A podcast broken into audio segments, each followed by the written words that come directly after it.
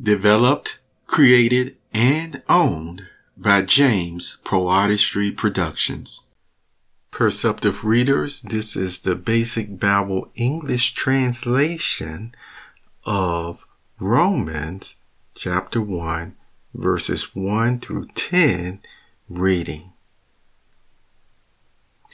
Paul, a servant of Jesus Christ, an apostle by the selection of God, given authority as a preacher of the good news, of which God had given word before by his prophets in the holy writings, about his son who, in the flesh, came from the family of David, but was marked out as Son of God, empowered by the Holy Spirit through the coming to life again of the dead. Jesus Christ, our Lord, through whom grace has been given to us,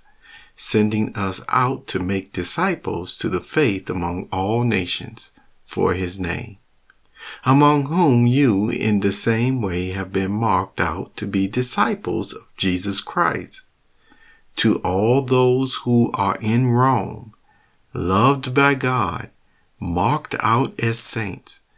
Grace to you and peace from God our Father and the Lord Jesus Christ. First of all, I give praise to my God through Jesus Christ for you all, because good news of your faith has gone into all the world.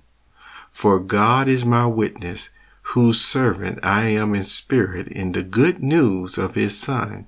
that you are at all times in my memory and in my prayers, and that I am ever making prayers that God will give me a good journey to you.